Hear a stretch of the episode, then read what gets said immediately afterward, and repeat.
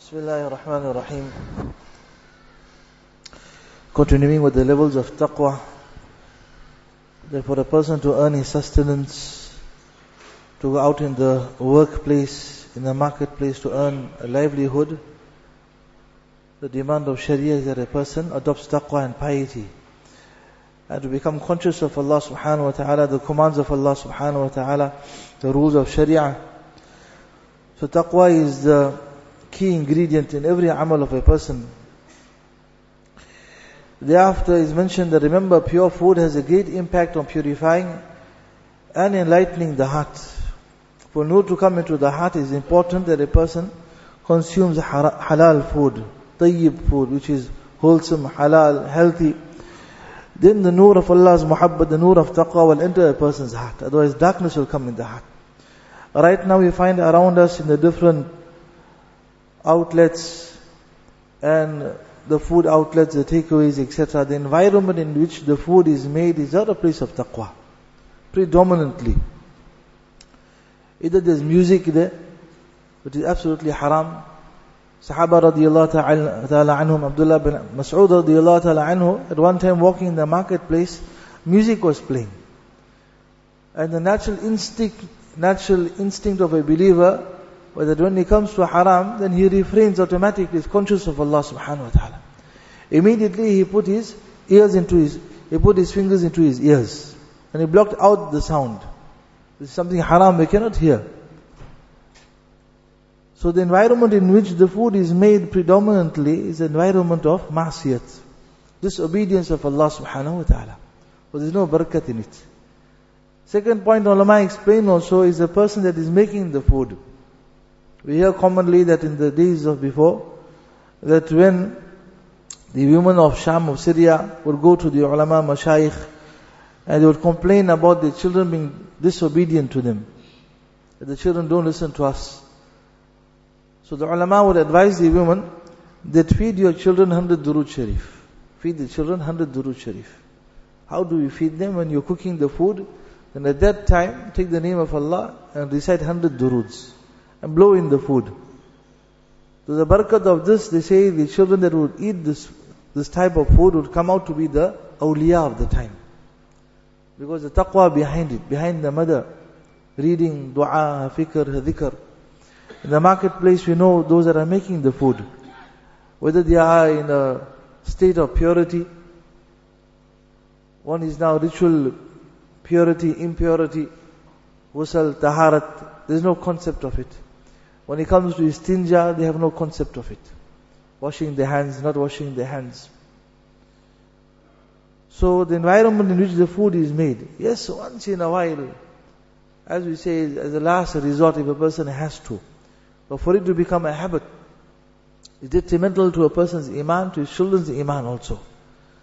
So here Hazrat explains that remember pure food has a great impact on, pur- on purifying and enlightening the heart. Or the heart just becomes darker and black.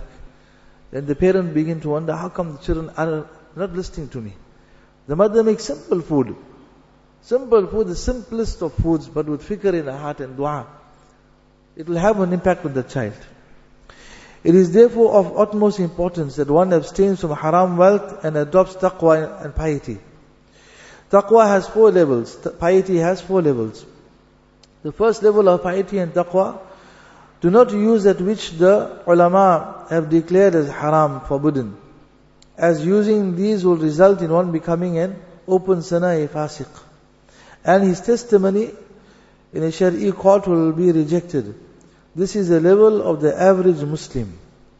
That he does not use that which the ulama have declared as haram.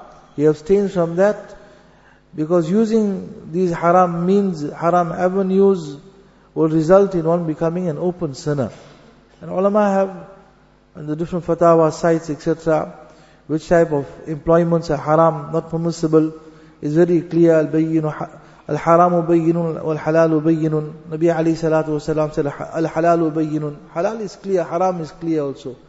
وَبَيْنَهُمَا مُشْتَبِهَاتٍ And the in-between grey areas, which are doubtful areas, don't go near it.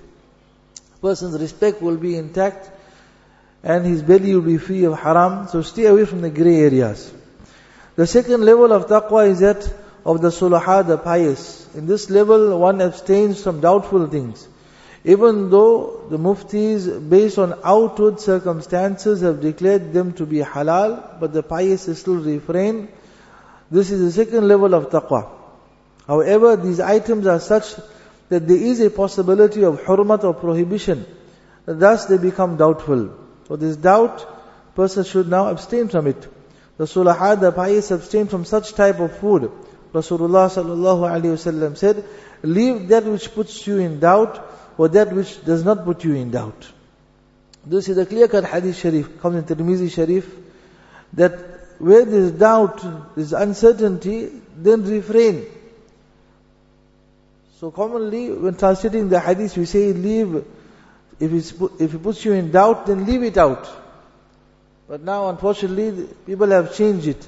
If it puts you in doubt, try it out. Na'uzubillah. We can't even say this. This is not against the hadith sharif completely. Hadith sharif, we say leave it out. And some people just in jest also will say that try it out. Na'uzubillah. But just statements like that can lead a person to kufr. You're playing with the hadith of Rasulullah sallallahu alaihi wasallam. So if he leaves you, if he's in doubt, then leave it out. And the person who will practice this type of taqwa also, where there's doubt, leave it out, Allah will give him such halal from such avenues, we can't even imagine. He left it out, there was temptation over there. Maybe it was a deal also, but not clear right now. The person is speaking with a forked tongue. Uncertain now what he's talking about, but it looks lucrative, looks very good. Make mashwara, make istikhara, as ulama ikram. This doubt, just leave it out for now.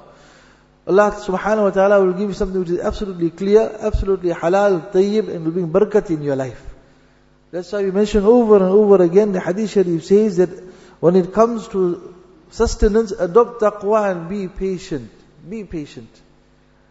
The examples, usually when it comes to this, a person works for a company, and then when it comes to retirement policies, whether permissible, impermissible, you ask ulama ikram that a person now has certain beneficiaries to that policy, whether they can take it, they can't take it, who does it go to?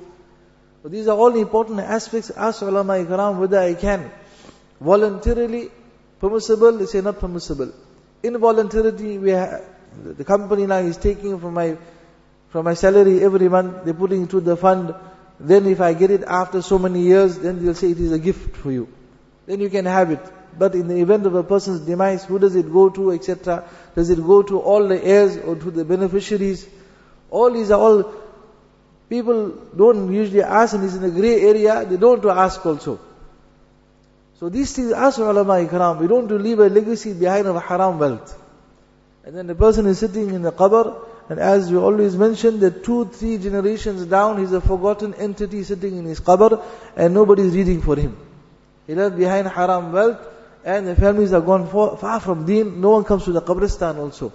So the whole thing is about my akhirat, my investment, and after I leave the world, that at least uh, my family comes onto deen, is halal, tayyib, wealth I left behind, they'll invest it in halal avenues, and I will get the reward of the day of Qiyamah.